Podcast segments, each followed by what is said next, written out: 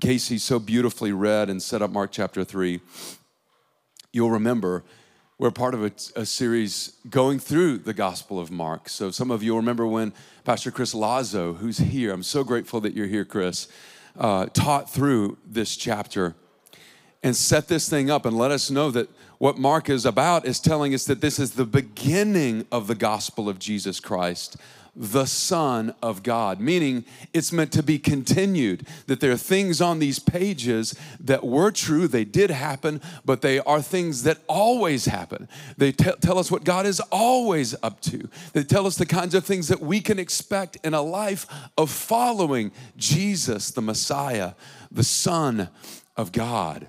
So, just before these verses in Mark chapter 3, we see a quick summary of what has been happening. We see great crowds follow Jesus. We should expect great crowds to be attracted to people, a community of people surrounded, uh, gathered under the name of Jesus and the authority of Scripture. We see Jesus work in power and authority, and, and we see it on display as he preaches and teaches and leads and loves. He forgives sins, he heals the sick, he casts out demons. The long awaited Messiah is here in authority and in power, in might and grace and goodness. But what is that Jesus, that all powerful Jesus, that forgiving, that freedom giving, that wonder working Jesus? What is he calling us to?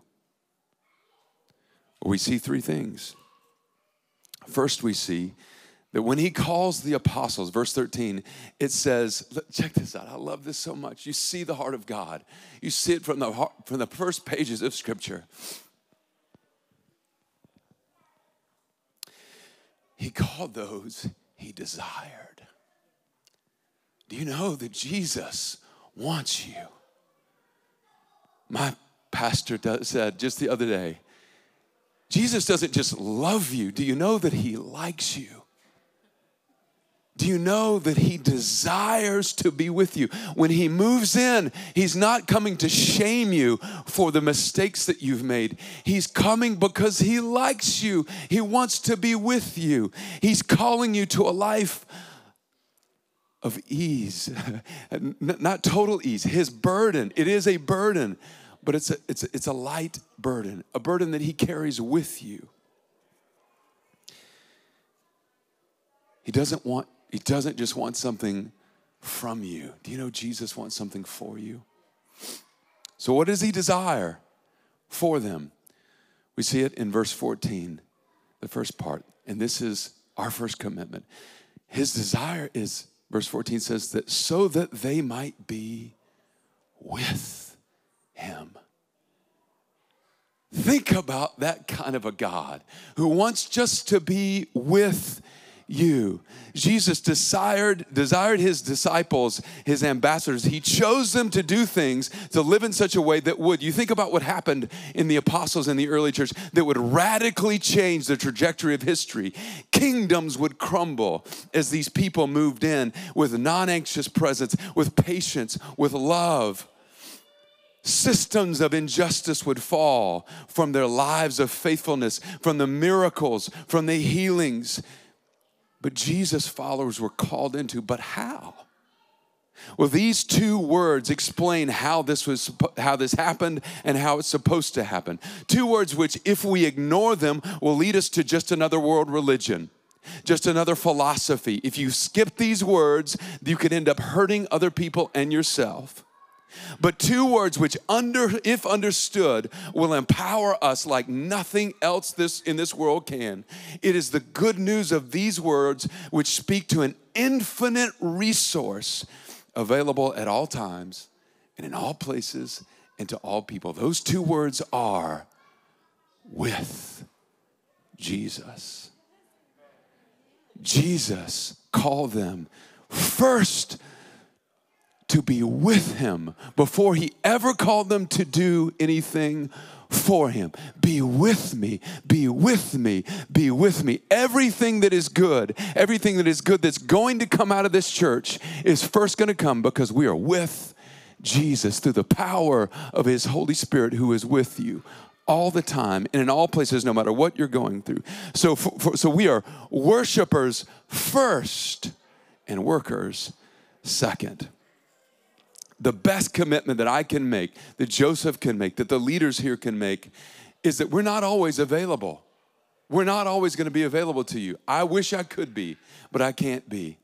I want to be. I'm a relational guy. I want to be. But the first priority, I want you to hear it, is that we will be with Jesus. Jesus said, Apart from me, you can do nothing anyway. But with me, all things are possible to those who believe. We invite you to make this commitment with us. Practically, this means continuing our commitment to worship and prayer and, and, and scripture, gathering around scripture, not only in these weekly gatherings, but that we become a people so immersed in the lives of in lives of worship and prayer and the stories of scripture that it radically reshapes our imagination of what life is like. Tim Chaddick mentioned this a moment ago.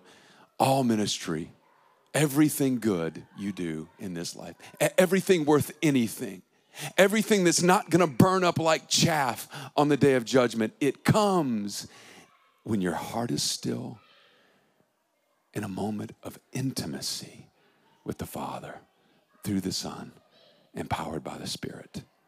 Will you commit to be with Jesus, with your church family? What happens when you do? What happens with you do, when you do? Well, the second commitment is what happens when you do. The purpose of following a rabbi, as these disciples were, was not just that they get the best content from the best content producer.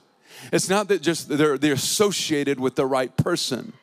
It's not just that they, they, get helpful life hacks or even that they get to go to heaven someday. That's not what was on their mind by observing how Jesus lived, how he prayed, what he prayed, how he interpreted Scripture, how he fulfilled Scripture, how, the, how he followed the voice of the Spirit, how he fasted, how he ate and drank, and with whom how he responded to crises and attacks, how he responded to politics and power and religiosity and the superstitions of a socioeconomic classism. The goal of being with Jesus is very simple. It's so that you can become like Jesus. Joseph and Karen and I have a strong conviction here. Hebrews chapter 1, verses 1 through 3 says, Long ago, at many times and in many ways, God spoke to our forefathers and prophets, but in these last days, He's spoken to us by His Spirit or by His Son, whom He appointed the heir of all things, through whom He also created the world. Jesus is the radiance of the glory of God, the exact, that, the exact imprint of his nature. 2 Corinthians 3:18 says we all with unveiled faces beholding the glory of Jesus are being transformed into the same image from one degree of glory to another. For this comes from the Lord who is the Spirit. What you focus on determines who you become when you focus on Jesus, when you spend time with Jesus, when you center your life around intimacy with Him, guess what happens? It reshapes who you are. Here's how we like to say it we believe you have a destiny, and that destiny is to be shaped into the image of Jesus. More like Jesus tomorrow than you are today. More like Jesus somehow today than you were yesterday. More like Jesus at the end of your life then right now, be with Jesus, become like Jesus. And what's the fruit of that? We, Reality Santa Barbara, we're committing this to you. We're gonna, we're gonna be with Jesus, where we're gonna become like him. We're inviting you into that life. And the last thing is this we're gonna live for Jesus. We're gonna do what Jesus did. Our mentor, our professor, Gary Bashir, says it this way we, Reality Santa Barbara, we're going to do Jesus y things. What should you do today? Do some Jesus y things. What are some Jesus y things? You know, do you know Jesus? Do you know the kinds of things Jesus did? I'll leave you with this so that we can go out and enjoy this beautiful weather and this good food.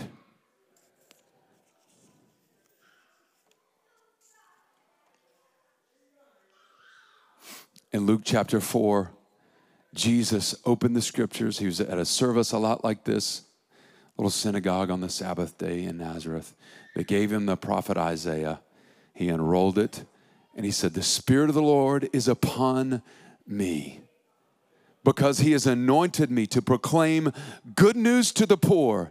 He has sent me to proclaim liberty to the captives, recovering of sight to the blind, to set at liberty those who were oppressed, to proclaim the year of the Lord's favor. Then he rolled up the scroll and he gave it back to the attendant, and then he sat down, all eyes on Jesus. And this is what he says Today, this scripture has been fulfilled in your hearing. Reality Santa Barbara. This is the life we are called into. We are being commissioned into a life where we are empowered by the Spirit of God, anointed by the Spirit of God to proclaim the good news to the poor, to set it, to proclaim liberty to the captives, recovering of sight to the blind, to set at liberty those who are oppressed, and to proclaim the year of the Lord's favor. Be with Jesus, and you'll become like Jesus and you can't help yourself. You're going to move into the spaces in your family, into your relationships, into your job, into your vocation, into strained relationships, especially into the friction, strained relationships. You're going to move with a non anxious presence and you're going to do Jesus y things. We commit to you these three things. Reality Santa Barbara. As I was praying about how to finish this, I want to invite the worship band to come. I'm so grateful that we get to end in worship together in response to this calling, to this commissioning. We're inviting you to step into this space to be with Jesus.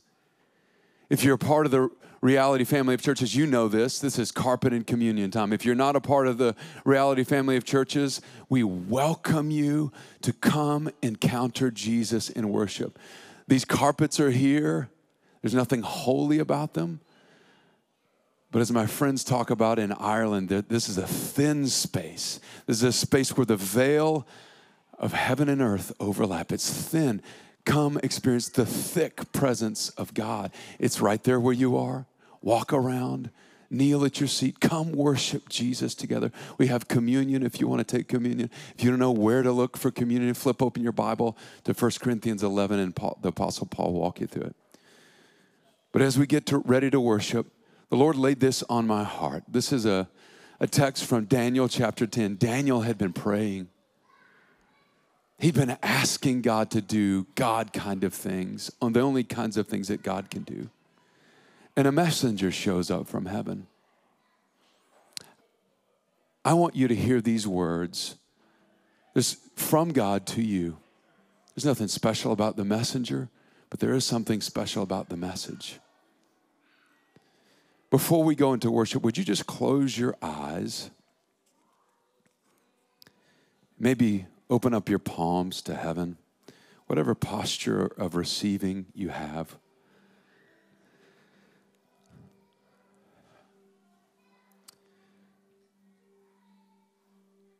Reality Santa Barbara, a church greatly loved. Understand the words that I speak to you and stand upright. For now we have been sent to you. Fear not, Reality Santa Barbara. From the first day that you set your heart to understand, and humbled yourself before your God, your words have been heard. We have come because of your words. Oh, church. Oh, church. Greatly loved. Fear not. Peace be with you. Be strong and of good courage and those who are wise shall shine light like the brightest of the sky above. And those who turn many to righteousness like stars forever and ever. I welcome you to worship.